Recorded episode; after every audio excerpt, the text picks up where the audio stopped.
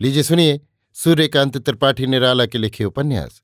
चोटी की पकड़ का भाग बारह, मेरी यानी समीर गोस्वामी की आवाज़ में। दूसरे दिन जमादार जटाशंकर कुर्सी पर बैठे तंबाकू मल रहे थे। रुस्तम पहरा बदलने के लिए आया। जमादार को उसने देखा, पर मुँह फेर कर चल दिया। सलामी नहीं दी। जमादार ने पुकारा, रुस्तम रुस्तम का कलेजा धड़का, पर हिम्मत बांधी और खड़ा हो गया। रुस्तम क्या गलती की? जमादार ने गंभीर होकर पूछा। रुस्तम का पारा चढ़ गया। गुस्से से कहा, हम इसका जवाब देंगे इसी कुर्सी पर बैठकर। ये कहकर रुस्तम चला। जमादार ने खजाने के सिपाही से कहा, इसको पकड़ लो। तलवार निकालकर खजाने का सिपाही बढ़ा। रुस्तम को जैसे किसी ने बाँध लिया। जमादार ने कहा, तुम कितना बड़ा कसूर कर रहे हो, तुम्हारी समझ में आ रहा है। अभी मुआफी है, फिर उधर नहीं। इधर से निकल जाना होगा और हमेशा के लिए। रुस्तम के जी में आ रहा था। भागकर माल खाने के पहरे पर चला जाए और दो रोज किसी तरह गुजार दे, लेकिन पैर नहीं उठ रहे थे। जमादार ने कहा, इधर आओ। रुस्तम ने देखा, कदम जमादार की ही तरफ़ उठ रहा है, दूसरी तरफ़ नहीं। वो चला। जमादार अपनी कोठरी में गए। रुस्तम भी पीछे पीछे जमादार मुसलमान हूँ, लेकिन पैर पकड़ता हूँ। मैं ऐसा आदमी नहीं था। मुझसे छल किया गया। किसने किया? रुस्तम की जबान बंद हो गई। होठों पर उंगली रखकर इशारे से समझाया कि बोल नहीं फूट रहा। जमादार ने कहा अच्छा लो, राजा को और बोलो। रुस्तम पर जैसे कूड़ा पड़ा, एक चीख निकली। जमादार ने कहा अच्छा तुम खजाने के पहरे में रहो।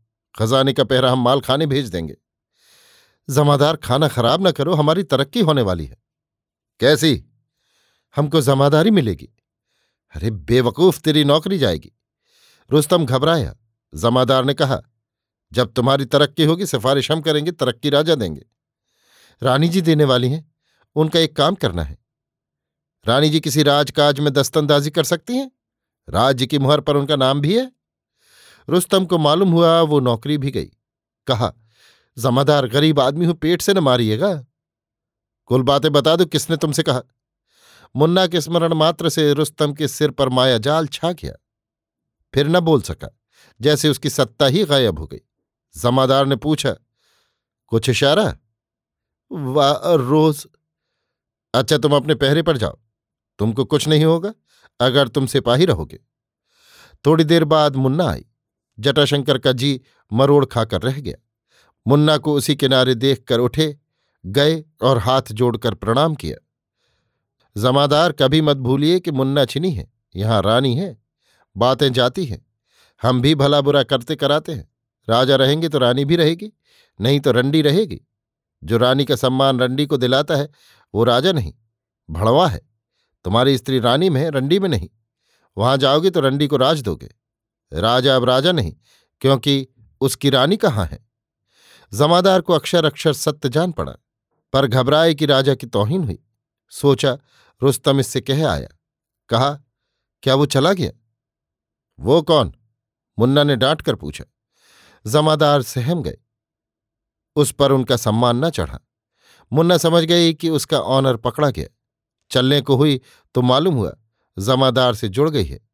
कहा, राजा से पूछ सकते हो कि रंडी को रानी का सम्मान क्यों दिया जाता है? हम कह चुके कि रानी का मान छीना है। वो मान रानी का आदमी छीनेगा तभी रानी रानी है। फिर दूसरा संवारेगा। जब ऐसा होगा, रानी के तरफदार रानी को मान देते फिरेंगे। अब वो रानी का आदमी है, इसलिए राजा का भी है। तुम्हारा सम्मान रानी के आदमी ने नहीं किया, मैंने किया। तुम कल वचन दे चुके थे, आज पाल न सके। हमने कह दिया था थोड़ा सा अपमान सह जाओ, पर तुम नहीं मान सके। तुम मर्द नहीं, इतर हो। तुमने हमारा आदमी बिगाड़ दिया।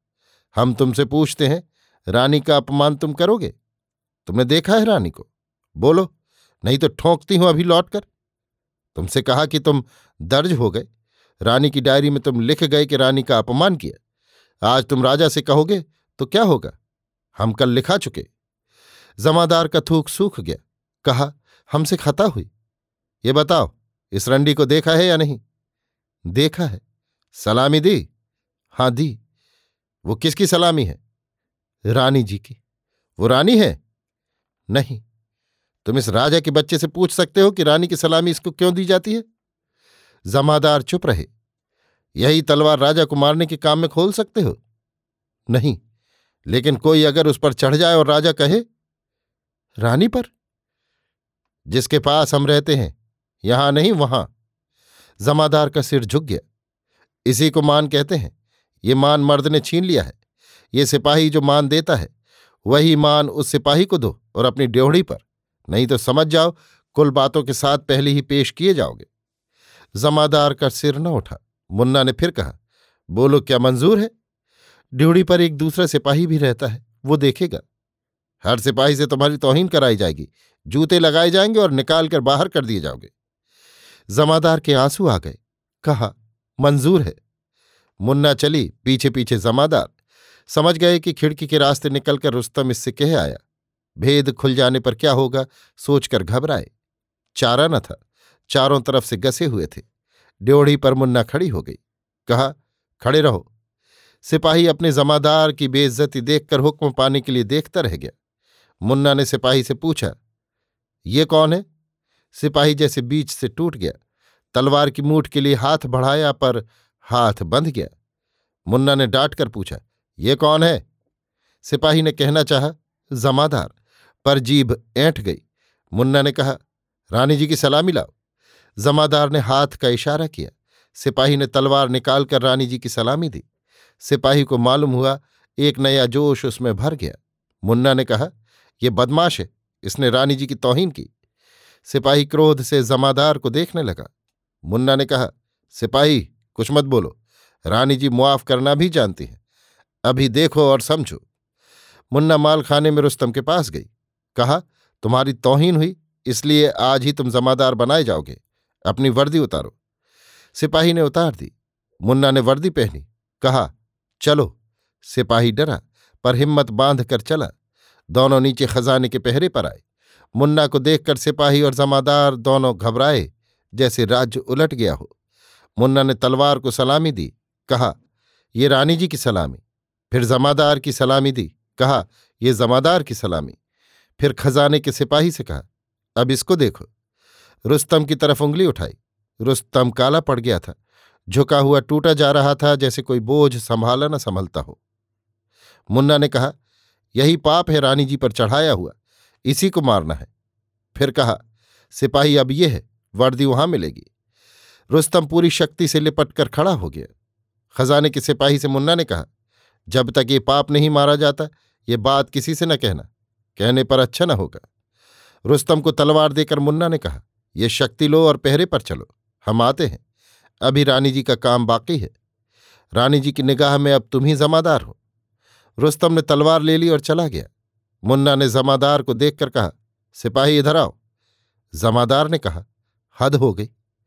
खजाने के सिपाही की त्योनियाँ चढ़ी, पर कुछ कहते न बना। मुन्ना ने कहा, वो सिपाही ही था, उसकी भी तोहीन हुई। तुम भी कुछ कर चुके होगे। रानी जी कुछ नहीं। क्यों? इधर आओ। कहकर मुन्ना आगे बढ़ी। जमादार पीछे पीछे चले। दूसरी मंजिल के सदर वाले जीने के पास मुन्ना ने जमादार से कहा, घंटे भर बाद बगीचे में आओ। छिपे रहना। वो औरत इस मुसलमान के बच्चे से फंसी है। देख लो। साथ गवाह भी लेते आना इस सिपाही को। खजाने का सदर फाटक बंद कर देना। यहाँ कौन है? लेकिन कुछ कहना मत। तुम नहाने वाली सीढ़ी की दीवार की बगल में छिपे रहना और अपने आदमी को उसी तरफ़ के आम के पेड़ पर चढ़ा देना। तुम पहले आना। उस आदमी को आधे घंटे बाद उतरने को कहना। मालखाने में आकर रुस्तम से कहा, यहाँ तो कोई आता जाता नहीं। ये जमादार इस औरत से फंसा है। ये नहाने जाएगी। नहाते वक्त मुझे भेज देगी। तभी दोनों अपना काम करेंगे। मैं तुझे भेजूँगी। लेकिन गवाह ले जाना तंबू वाले पहरेदार को। खिड़की के पास उसको छिपा देना। वो कुछ कहे नहीं। फैसला रानी जी करेंगी, वो गवाही देगा। जमादार लौटेगा तो वो देखेगा ही। खिड़की से आवाज़ दे देना, देख लिया। बिना देखे? अरे गधा बात को तो देखेगा, निकलेगा कहाँ से? और राह नहीं? तंबू वाले को समझा देना। अभी आप सुन रहे थे सूर्यकांत त्रिपाठी निराला के लिखे उपन्यास, चोटी की पकड़ का भाग बारह, मेरी यानी समीर गोस्वामी की आवाज़ में।